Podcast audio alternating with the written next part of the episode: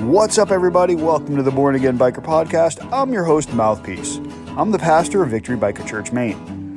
This podcast is a place to discuss real, practical Christianity, biblical truth, and what it means for the motorcycle community. So hang on to your handlebars, let's ride.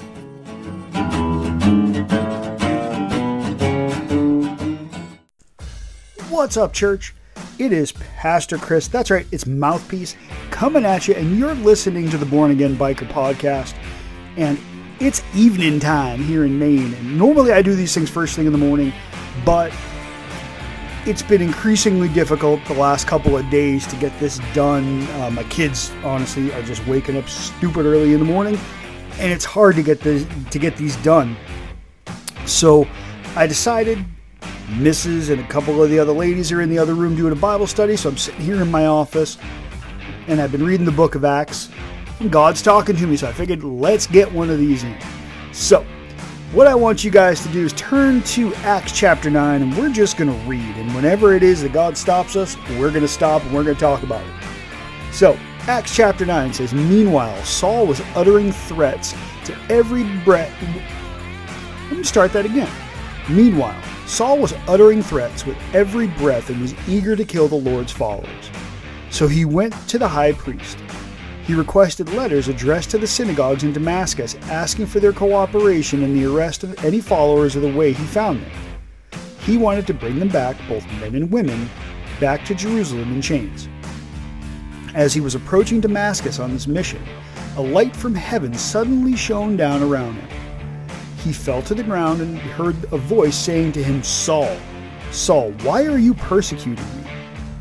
Who are you, Lord? Saul asked.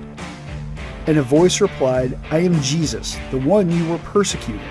Now get up and go into the city, and you will be told what you must do. The men with Saul stood speechless, for they heard the sound of someone's voice, but saw no one. Saul picked himself up off the ground, and when he opened his eyes, he was blind. So his companions led him by the hand to Damascus. He remained there blind for three days and did not eat or drink.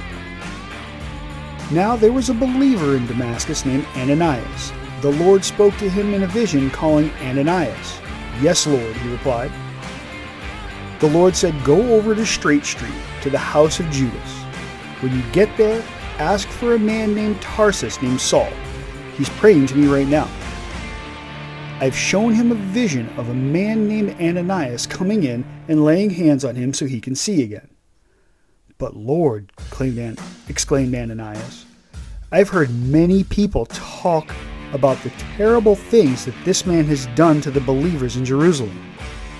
And he has authority by the leading priest to arrest anyone and everyone who calls upon your name. But the Lord said, Go. For Saul is my chosen instrument to take my message to the Gentiles and to kings, as well as to the people of Israel. And I will show him how much he must suffer for my name's sake. So Ananias went and found Saul, and he laid hands on him, and he said, Brother Saul, the Lord Jesus, who appeared to you on the road, has sent me so that you might regain your sight and be filled with the Holy Spirit.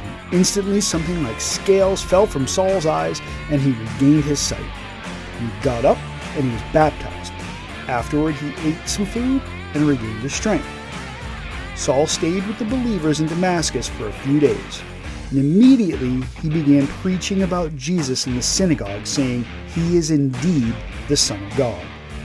And all who heard were amazed. Isn't this the same man who caused such devastation among Jesus' followers in Jerusalem? They asked. And didn't he come here to arrest them and take them in chains to the leading priests? Saul's preaching became more and more powerful, and the Jews in Damascus couldn't refute his proofs that Jesus was indeed the Messiah. All right, so we're going to stop there. So that's through verse 22. So let's talk about this. This this is Saul's conversion from Judaism to Christianity. Uh, this is Saul's conversion from having a heart of stone to having a, a tender heart towards everybody. you know, let's look at this. Let's break this down. You know, it says here in verse, you know, verse one. Meanwhile, Saul is uttering threats with every breath and is eager to kill the Lord's followers.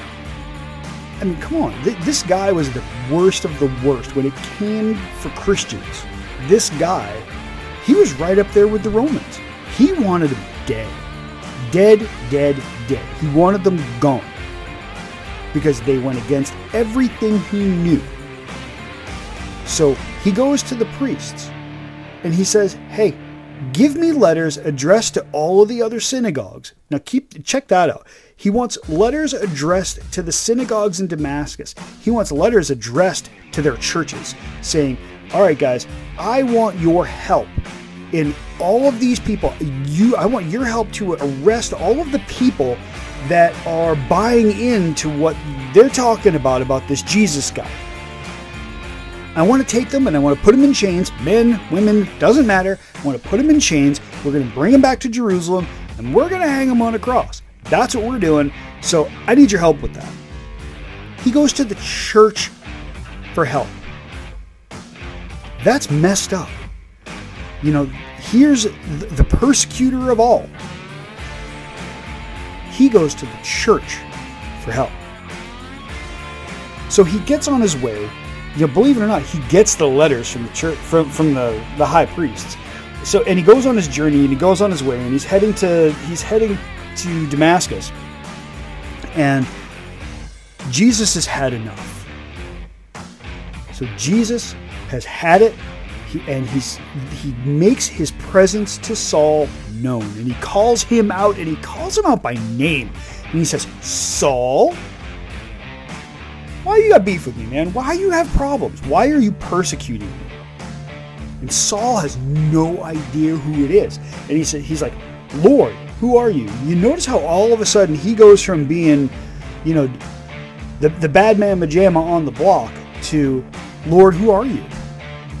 To being this humble guy. And he, he throws himself on the ground because he doesn't, he, he's so afraid. And then Jesus tells him, I am Jesus. I'm the one you've been persecuting. Now, I want you to get up dust yourself off, maybe change your undies because you probably peed yourself. But I want you to get up and you're going to go into the city and I'm going to tell you there what you have to do. But I'm not going to tell you right now. I want you to go to the city. So get on up. So Saul gets up. And something markedly different is, is there about is different about Saul. All of a sudden, he can't see. And the guys that are with him are speechless and dumbfounded because they heard a voice and they didn't see anybody. And, you know, the truth is that in, in the Jewish faith, that doesn't happen. It doesn't happen. So Saul gets up and he's like, guys, we have a problem. I can't see. I can't see. So Jesus allows Saul's vision to be taken from him. He covers up his eyes because he was so spiritually blinded that he couldn't see anyway. He was so blinded by following the law that his eyes weren't open to the grace of Jesus Christ. So his friends take him by the hand and they bring him into Damascus and they set him up at, at, at this guy's house. His name is Judas, imagine that. And so they set him up at this guy's house, and Saul, in his own pity, is just kind of sitting there hanging out, uh, completely blind for three days, and he doesn't eat and he doesn't drink, and he's feeling bad about himself. Now, Jesus talks to one of the believers in Damascus. And there's this guy named Ananias, and Ananias was an extremely faithful servant. And the Lord speaks to him, and he says, Ananias. And it's funny because his reply is, Yes, Lord. Because he knew the voice of Jesus. He knew exactly who was talking to him. And he's like, Hey, Jesus, what's up? What do you need? And Jesus says to him, I want you to go over to this guy's house. I want you to go down on this street. I want you to find this guy, this guy Judas's house. And there's going to be a guy from Tarsus there. His name's Saul. And I, I, I want you to go and I want, he's praying to me right now. So I, I want you to go and I want you to, to, I want you to lay hands on him. And I want you to notice something there. In, in verse 11, it says, When you get there, ask for a man from Tarsus named Saul. He's praying to me right now. What a big difference. Okay? Notice the difference there. First, you have Saul, the persecutor of all Christians, when we're back up in verse 1. We have Saul, the persecutor of all the Christians. To verse 11, where all of a sudden Saul is praying to Jesus right now. What a difference. When Jesus gets your attention, and he will get your attention in any means necessary, even if it's knocking you down on the street and, and taking your sight for a while, he's going to catch your attention. Notice, Paul is praying to Jesus. And he, give, he gives Saul this vision of, of, of Ananias. And he says, I want you I want you to go and I want you to pray for him. And Ananias is like, oh Jesus, you know, look, here's the deal. I've heard of that guy. That guy, he, he he's a bad dude. He's done some horrible, horrible things to the believers in Jerusalem, and He's even got the authority of the church behind him to arrest anybody that calls on him. Anybody. So you want me to go to this guy in your name and tell him that you want me to do this, but he could take me along with it. And Jesus says, Go. I want you to go. He says, Go because Saul is a chosen instrument to take my message to the lost people of the world. He says to Gentiles and to kings and to the people of Israel. Up until then, the majority of the disciples were just reaching the Israelites. Saul, Saul gets a bigger mission, and I think Saul gets a bigger mission because Saul's story was so different than the rest of the disciples. Saul was the persecutor, and now he's chosen says here that he's a chosen instrument and he's going to reach the Gentiles, and he's going to reach kings, and he's going to reach the people of Israel. It, but then Jesus says, Don't worry, I'm going to show him how much he has to suffer for me. So, right from the get go, we all know Paul is going to suffer probably more than any of the other disciples. And as we look at the life of Saul and Paul, we know that, that that's true. That right there is prophecy that Jesus is saying he's going to suffer a lot for my name's sake. So Ananias goes and he finds Saul and he lays his hands on him. And notice, right in verse 17, he calls him Brother Saul. The Lord Jesus, who appeared to you on the road, has sent me that you can regain your sight and be filled with the Holy Spirit. He calls him brother from the minute that he meets him. Because Jesus, he was be- Ananias was obedient. Ananias was obedient to Jesus because Jesus said, Go. I'm accepting Saul. And because Jesus accepted him and Jesus loved him, so did Ananias, and he called him brother. And the Lord Jesus said, I want you to go and I want you to pray for him because when you pray for him, I'm going to fill him with the Holy Spirit. So he did. And he was obedient. And instantly, things like scales fell off Saul's eyes and he regained his sight. And then he gets up and he was baptized. And afterwards, he ate and he regained his strength. And I can tell you, I understand what it means to have things like scales fall off your eyes. I've had this experience. I got saved into a very legalistic church. Now, I want you to hear this. This is a true story. I got saved in a very legalistic church. Um, there were things that I were I was taught was biblical and movement of God, and after a while, God showed me how it was orchestrated and how things were manipulated and things were not necessarily all what they seemed. And I remember sitting on the platform of that ch- uh, of that Pentecostal church. I'm not digging Pentecostals, by the way. This was just a particular church.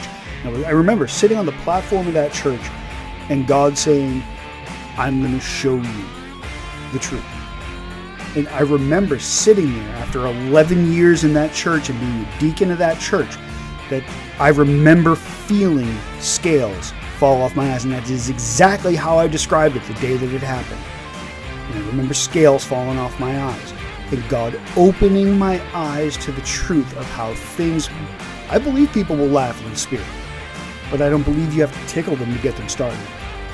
I believe that people will dance in the spirit, and I believe they will get slain out, and I believe that people will speak in tongues and worship worship God. I believe all of that stuff. But when you have prior knowledge and you're giving people messages, is that you or is it God? I'm going to leave that right there. Anyways, back to our story. So Saul regains his strength after you know after he gets gets filled with the Holy Spirit, and it's funny how it says here he he regains his sight, and the, what's the first thing he does? He gets up and he gets baptized. First thing, he he gets filled with the Holy Spirit, and he gets baptized. Boom. Instantly, there was no class, there was no waiting. For Saul, it was immediate and he stays with the believers in Damascus just a couple of days. Just, he, it says right here in verse 20 Saul stayed with the believers in Damascus for just a few days. And immediately he began to preach about Jesus in the synagogue, saying he is indeed the Son of God. See, Saul didn't wait until he had all of the biblical knowledge. He didn't. He preached what he knew. And there's a lesson in that right there, church. Saul is a great lesson for us. You don't have to think you've got it all together. You don't have to know all of it. You just have to know what you know. That you have to know that that's true. And it says here, he is indeed the Son of God. How did Saul know that he was the Son of God? Because he, A, he spoke to him on the road and there was nobody there. B, he took his sight C, he sent, he gave him a vision that somebody was going to come, and that guy came, and he laid hands on him, and he got filled with the Holy Ghost, and then he got baptized, and he knew beyond a shadow of a doubt that Jesus Christ was who he said he was. And everybody that heard him was amazed. And they were like, isn't that the same dude that uh, caused all the problems and persecuted all the people in Jerusalem? Yeah, that's got to be the same guy. That's I know that's what they were saying. And he came here to arrest all the Jews and, you know, that, that were following Jesus and all that, and everybody that followed Jesus. He even had letters from the priests. And, and Saul's preaching became more and more powerful because God gave him more and more wisdom. And the Jews in Damascus couldn't say that Jesus wasn't the Messiah after that. Because here's the deal here's the punchline, church. How can you refute the change that is in Saul, where he went from being the persecutor to the preacher. And I can tell you, we all have that, we all have our story. We all have that story.